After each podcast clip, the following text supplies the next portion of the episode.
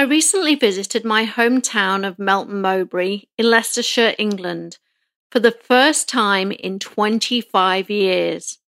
I noticed that the memories I've attached to its landmarks weren't typical to most people revisiting their hometown. In place of the pleasant, formative experiences you'd expect were the memories of violent criminals and distraught victims. Today, I'll be talking to my producer, Adam, about some of the most unbelievable cases from my early career in law enforcement, from soccer hooligans to homicide. These are the experiences that shaped my career and the person I am today.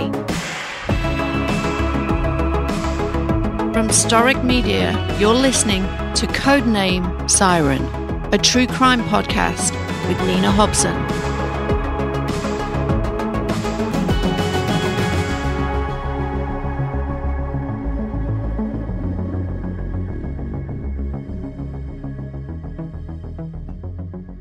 Initially, you were a beat cop or a street cop. I'm not sure what they would call it, but I'm sure you have a colorful, much more colorful way of describing it in England. But maybe we would call it like a beat cop. yeah, you would cop. you would call it a cop. I mean, we were never cops to start with. We were bobbies, right? We British right. bobbies, and uh, so I was a beat bobby. Yeah, that's delightful. Sounds so much nicer, doesn't it?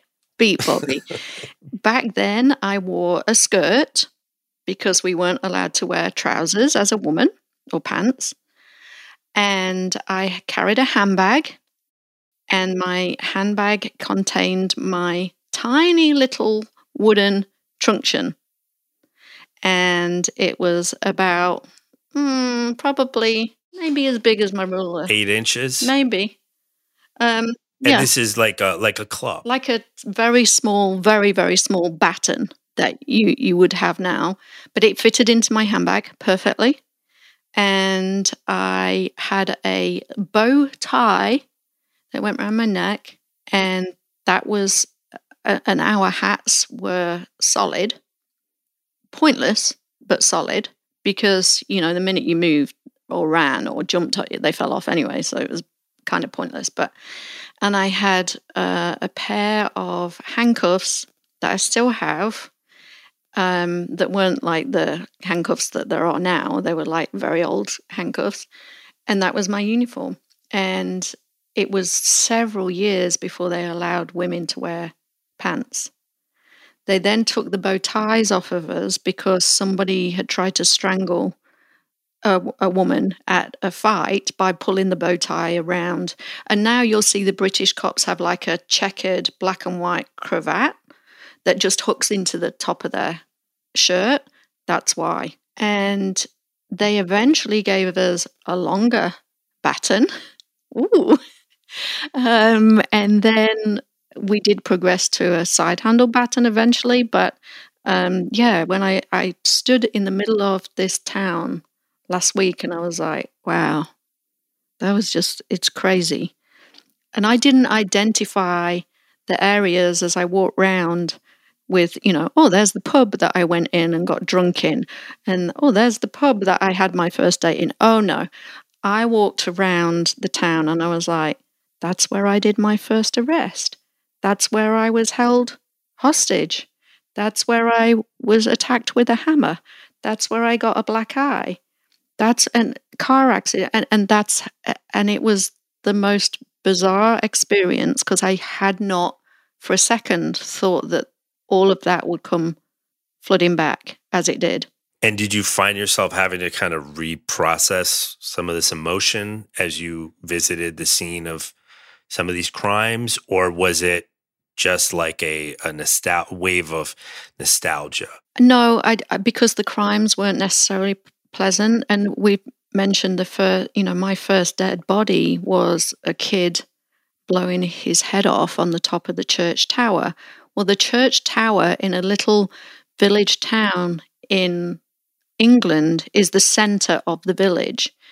And and actually the friends that I was with, I said I need to take a picture of the church tower because I want to put that in my book because that's where my first dead body was. And so when I walked around, it, it was with sadness rather than, you know, it wasn't, I wasn't traumatized until I got to the house that I remembered I'd been held. And I have never mentioned that case because I think I'd put it away somewhere.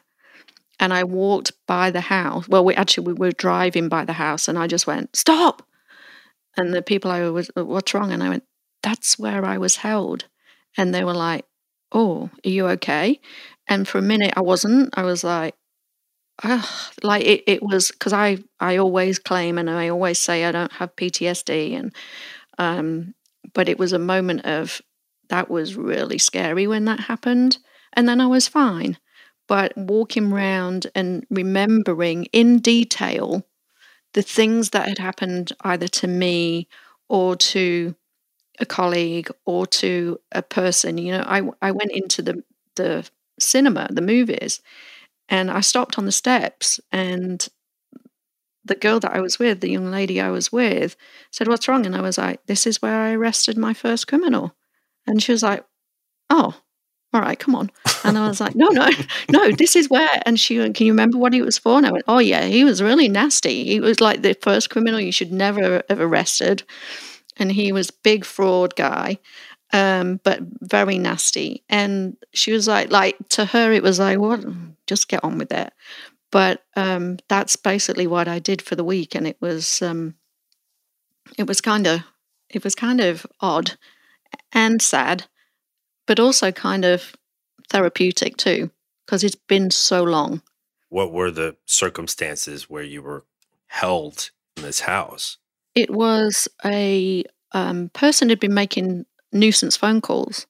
So I had to literally just go and say, You've got to stop doing this. And that was basically it. General harassment. Yeah. And stop making the calls. We know it's you. And da da da. And when I walked in the door and it, and I, you know, took my hat off and I was like, just come to have a chat with you. Da, da, da. So everything was nice and lovely. The first thing I remember is that he locked the door behind me. And I was like, I didn't think anything. I was just like, um, okay, door's been locked. Anyway, we got chatting and we have this conversation. And then I was like, okay, so, you know, you know what you, you not got to do this, da da da da da. Get up to leave. And he went in front of the door and said, You're not leaving. And I'm like, what, what are you talking about? Of course I'm leaving. And I think, had I pressed my panic, because we have a panic button on the radios, I can't remember. There's something around the radio, but basically, I was try. I couldn't get to my radio to speak to say what was wrong, and he he was like, I mean, he wasn't aggressive. He was just, you're not leaving, and I'm like, I have to leave. I have to leave. I'm a police officer. I, you know, and you have to not do this, and you're going to get yourself in trouble. And I went in total negotiate mode because his behavior was so bizarre. I thought I might, I might not get out of here. Something's going to happen. And I remember that I had a female sergeant on that day, and obviously they were trying to get hold of me. They knew where I'd gone because I'd been sent to an address to go and do this. But it, again, technology wasn't the same. And it just felt for hours. I was like, I can't speak to them and can't tell them. And I just had to sit with this guy talking shit to make sure that he wasn't going to hurt me. And his behavior was very cool, very calm, but he never left the door. So he stood with his back to the door, and I, I actually sat on the sofa. And it felt like hours. And at one point, I was like, I'm not going to get out of here. Where are they? Where are the troops? Like, they haven't spoken to me. But again, I could have gone to that location and sat there for two hours and they'd be like, oh, that's a nightmare for her. She's, you know, that's having that conversation with him about the phone calls because it was considered a nothing a nothing job. And they'd be waiting for that panic button to, or, yeah. or, or for you to give the signal, signal. to say yeah. things are not going well. Yeah. Please. Yeah. But since you didn't signal them, they would think it was just a routine thing. Yeah. And an annoying call. Yes. And eventually I did hear them shouting me on the radio, shouting me for uh, an update.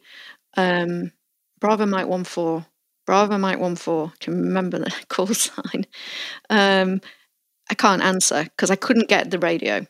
Maybe he took the radio. I can't remember the, the exact reason, but I could hear him shouting, hear him shouting. I'm thinking, okay, well, now if I don't reply, they will come because I'm not replying.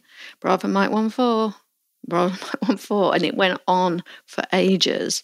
Again, they didn't think I was going to be in any danger or any risk. Um, and eventually, she she came with the, the troops and knocked on the door and said who she was and and I actually shouted through the door and I said I'm he won't open the door and then she was like you need to stand away from the door we're coming in and he said no you're not she's staying here um, and the sergeant was like he's not staying with you. And um, they actually put the he moved he did move away and they put the door in. I think it was like on the third third ram because they rammed it, um, he stepped away, and it, it it was obviously he was then arrested, so he'd gone from a phone call nuisance to holding someone hostage, kidnap. Um, but yeah, that was the, uh, that was probably the only time I remembered it all was driving there last week. And was it a, a, female he was harassing? Yeah, it was an ex girlfriend that he'd been making the calls to.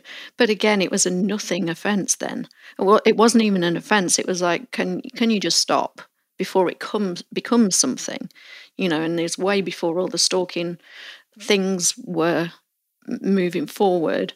Um, and so yeah, it. But I think I was in there for about an hour, but it felt like days. Talk to this guy, keep talking, keep him calm, keep him occupied, keep him so that he he doesn't get anxious or and that's the thing, you know, the minute he gets anxious is the minute he's going to hurt me.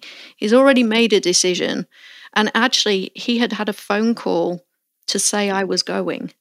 Like, are you at home? I need to come and speak to you. Um, so when he locked the door behind me, in his head, he had already made that decision.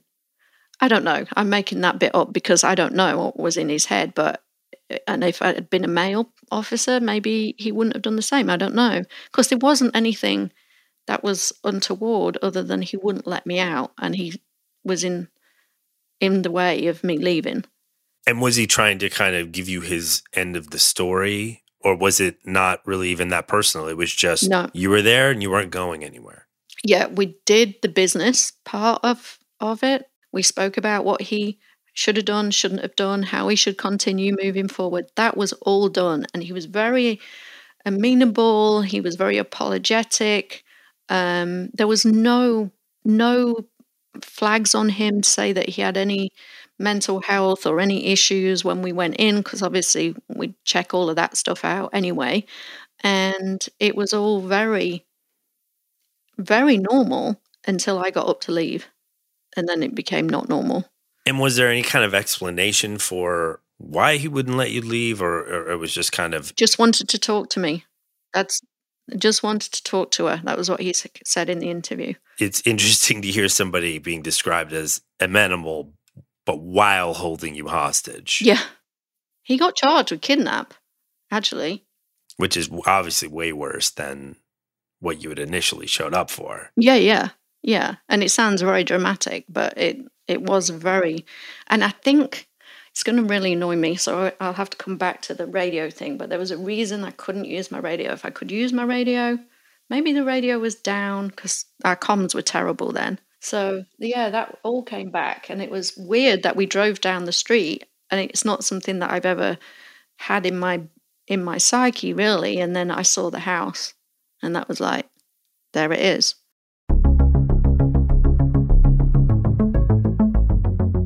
And I walked past the church tower every day for the last two weeks or week or however long I was there for. That's where I had the hammer attack. Oh, and that house, bizarrely, is the the day that I came back from the hammer attack from being off for so long, sick, and that's the house I went to a domestic the night I came back from the hammer attack and I got a black eye. And I remember having a fight and ended up rolling over the back of the sofa and I ended up with a black eye.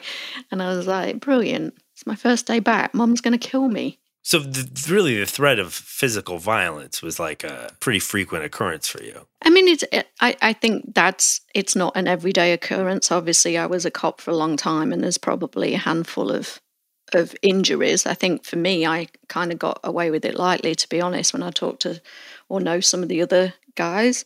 But obviously, there's always a, a, danger if you're going to domestics or you're going to a fight. I mean, we went to fights every every Friday and Saturday night without fail. We were fighting somewhere. Um, so there's always that potential, but those, you know, they were just they were just a fight that we were there as as cops, and um, that's what we did Friday and Saturday nights. But the those four things were were more than just being part of a of a, a melee of of cops trying to break up disorder. Um, you know, that's why everyone I hate soccer because everyone's like, oh, it's so cool. And no, because my experience of soccer from the ages of 19, 18, 19, 20, 21 until I became a detective was going every weekend to the football and fighting. And and that's what happened and it wasn't it's not fans, it was organized crime, it was hooligans and they would be in radio contact and they'd say meet on Filbert Street and so and so's meeting at three o'clock and the gangs would gangs, hooligans, whatever you wanted to call them, they would meet and have a massive fight. And we'd be like, here we go again, out the back of the van. You know, like you see in a movie, there'd be 12 of us in the back of a black van, and we out we go. And then we get back in. A few would get arrested. We go to the next place. And that was my experience of soccer. And so I hate soccer.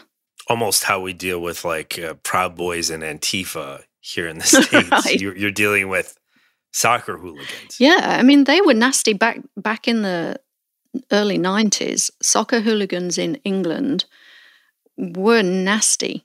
The baby squad, they, they would sew razor blades into the backs of their collars. So when you searched them, because then, you know, you always have improving search techniques, you would run your fingers around the back of the collar to see whether they've got any weapons, and they'd have razor blades sewn in the back.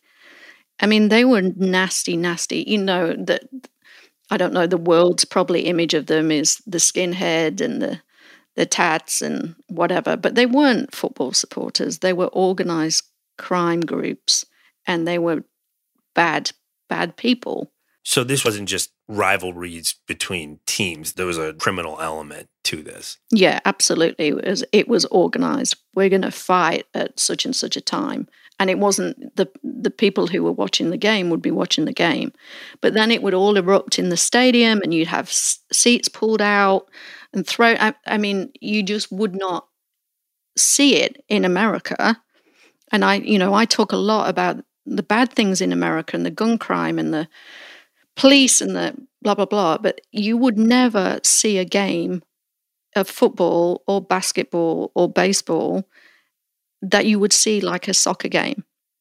And it was just that was their thing. Now, obviously, they've got it a lot more under control, a lot more. If not, it's kind of phased out. But hooligans, football hooligans, were were horrible.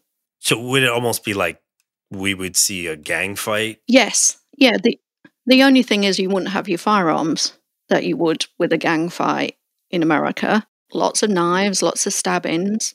But yeah, it was the same kind of thing, squaring up. Each gang would square up to each other and and then just kick the shit out of each other. To be fair, are they fighting over territory or, or something like maybe the Bloods and the Crips would hear, or is this just recreational aggression? It's only to do with football. It's only to do with soccer. Um, but it was there was a territorial element, and you would travel with your football team. So it like you know your gangs here they live in an area or they you know they're looking after their patch or whatever. With the hooligans, they would travel with their team. So Newcastle, for example, and I remember a Newcastle game because I got it was just a disaster. Uh, Newcastle and Millwall were really bad. So certain teams had a really well known bad hooligan element to them. So you knew that when, because I I policed Leicester, so um, who were not that great then, Um, they've just been relegated again, but they did they did win a, the FA Cup a few years ago, or some cup. Um, but they weren't great. But they didn't have the worst hooligans. But then other teams would come and play them, Millwall, Newcastle, whoever it, it was, and you knew that those games you were in for a rough time because you knew their fans or their their gang, their hooligans would be coming, and you knew that you were having a bad weekend. And then other teams would come. So I'm not very good with t- teams, but I don't know, Burnley, and they wouldn't have a hooligan following. So you you were okay. So that's literally how it worked. You your gang or your hooligans went with your team, but to fight, not to watch the team. I mean, if there was a, a presence, a hooligan presence on both ends or both teams, it really wouldn't matter who won then or what the outcome would be. They they were going to fight regardless. Yeah, yeah. I mean, obviously, the team that lost were more aggressive but yeah, it was a fight. That was all it was. It was organized fighting. But then knowing what you knew about each of the kind of clubs, you could probably calculate a little bit what the outcome would be because if one team was not aggressive and the other one was, if if they lost, there would there would be a fight. But then again, maybe there, there would be a victory fight too. It sounds like. Yeah, I mean, there's a there was just an they didn't need excuses for why they were fighting, um, but I mean, we were, it was very well policed. So you would have obviously your away fans. So I'll talk about Leicester. So the away fans would arrive at the train station. It was a huge thing. It wasn't huge as in, oh, we'll give, you know, the football team an escort on the, the bus with the CHP or whoever. So the police would walk the fans from the train station, the away fans. They would walk them so there would be masses of police everywhere and police horses, and you'd walk them to the to the ground. And once they were in the ground, you would hope that they would stay. But then you would also have intel about where the gangs were likely to meet, because obviously it, it was such a big event having these hooligans and intel and informants and you know like any other organized crime would be taking part. There was there was a police unit that looked after the football um, or the soccer, and so you would try and prevent things by walking people off the train station. But you know there were there were gangs, and they they would come in vehicles or wherever that however they'd come, or they'd come two days before the event, or you know it it was so organized, and the police did a really really good job. And then we, at, at the time, we would police in the football ground. Now I think main, mainly it's private security, but um, you would also be in the football ground. So, of course, the, the guys who like football would be, oh, can I swap? Can I go in the ground? I was like, yeah, of course. I don't mind sitting in a van all day. Um, so it, but yeah, it was really organized and very, very different to anything you would see here. Yeah, I mean, you go to uh, see the, the New England Patriots. Well, if you have to, as a, as as as a maybe as a Jets fan, there could potentially be a gang that travels with them that will fight the. I mean, that's absolutely insane to think that that's just a real yeah occurrence that happens, uh, you know, on a weekly basis.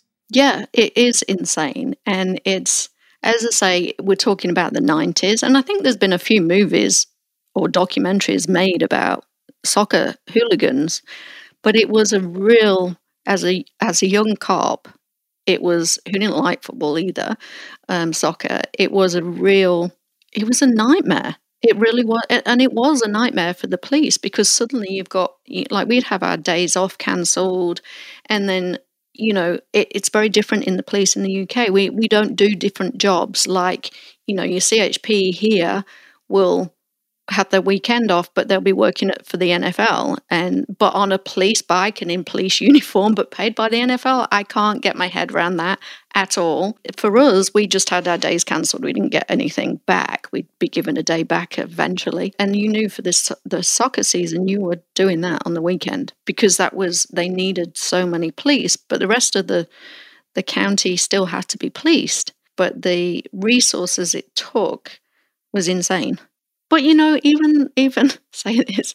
Even the gang members, you know, when you support a, football team, you don't go and and be a gang member when you're hopefully, you know, watching the Rams maybe the Raiders they do, but I can't. Yeah, I mean, at what at one point they were known for being pretty rough. I'm not sure now with now that they're yeah. in Vegas, but yeah, but it's not the same. You know, you don't go and say, "Oh, I'm going to football," because the the gang members are passionate about their football in a you know, and it's football for the day. Whereas in England, the soccer, we're, we're passionate about our fighting and our gang rivalry and and so it, it's just until you've lived that you can't you I was I was chatting to somebody about doing some work for a um one of the professional teams over here and they're like well, what experience have you had once you've dealt with that you can deal with a lot of things to be fair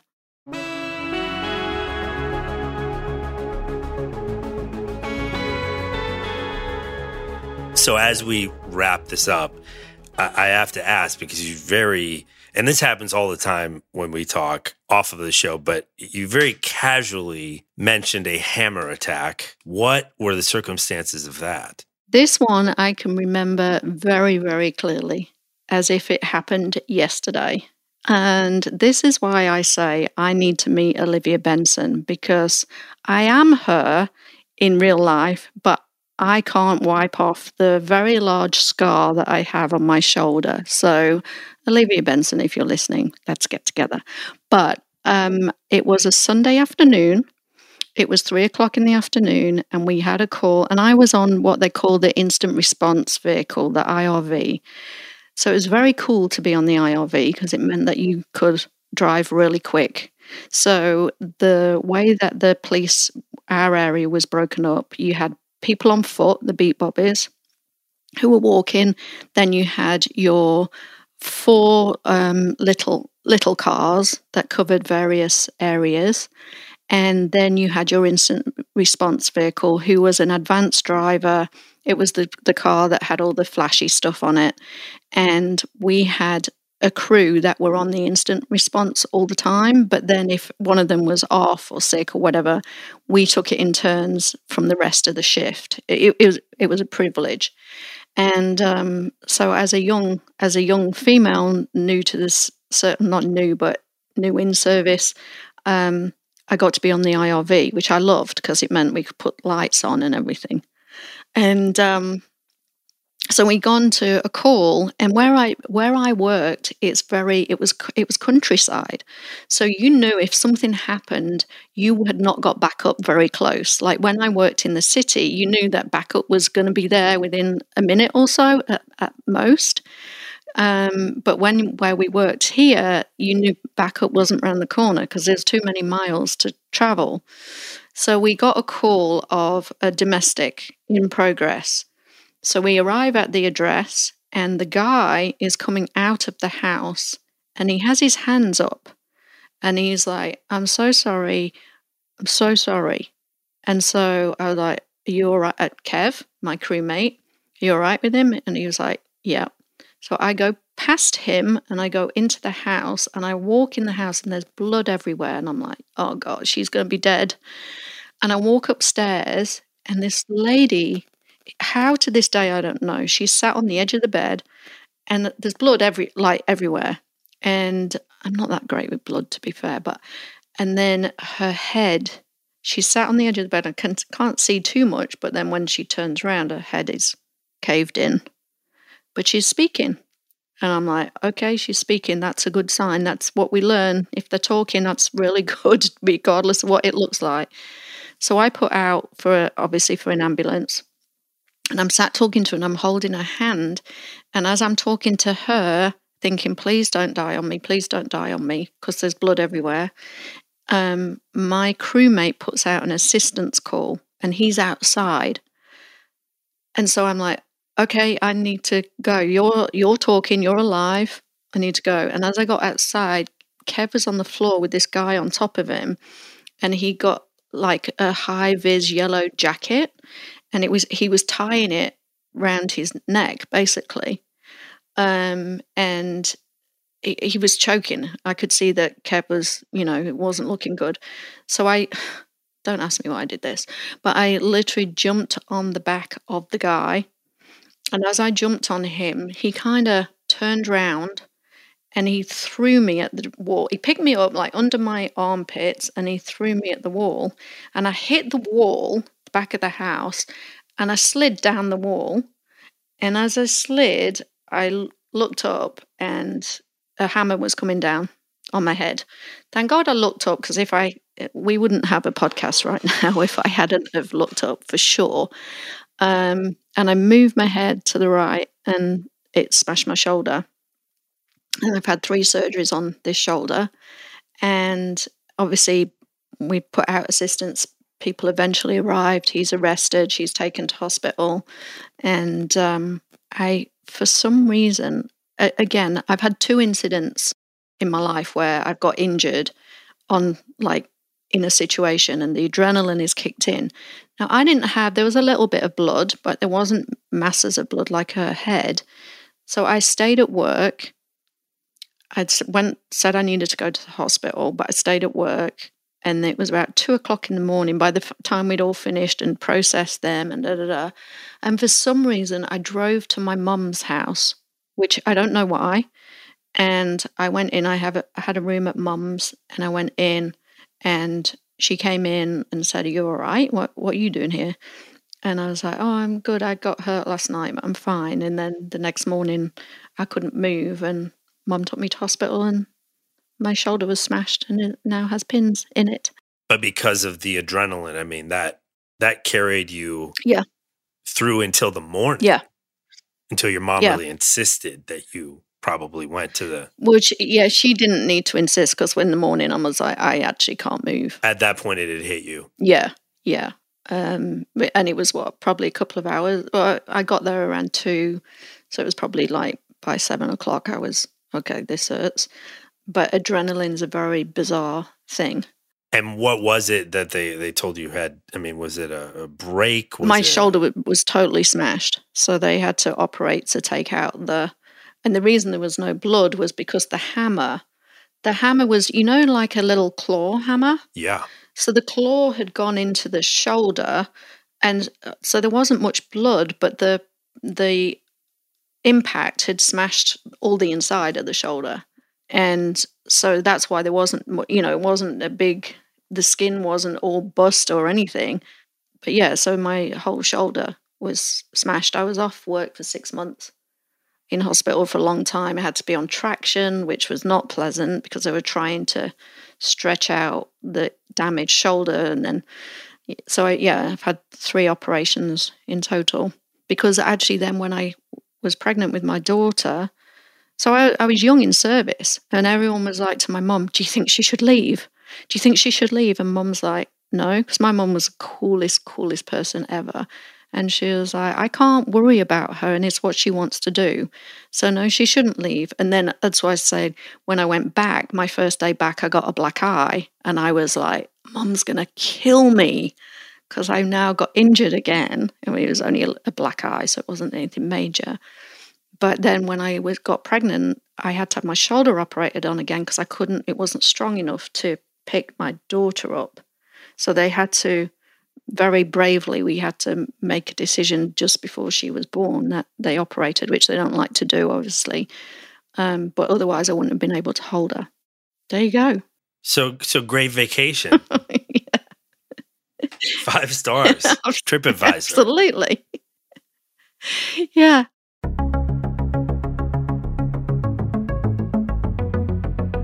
At times, it can be very distracting, always anticipating what's next in life. But I believe it's important to take time to be grateful for the memories that shaped who we are. As you've heard in this episode, some of my experiences are less than picture perfect but without the exposure to these harsh realities, I wouldn't be the investigator I am today. Until next time, I'm Nina Hobson, and this has been Codename Siren.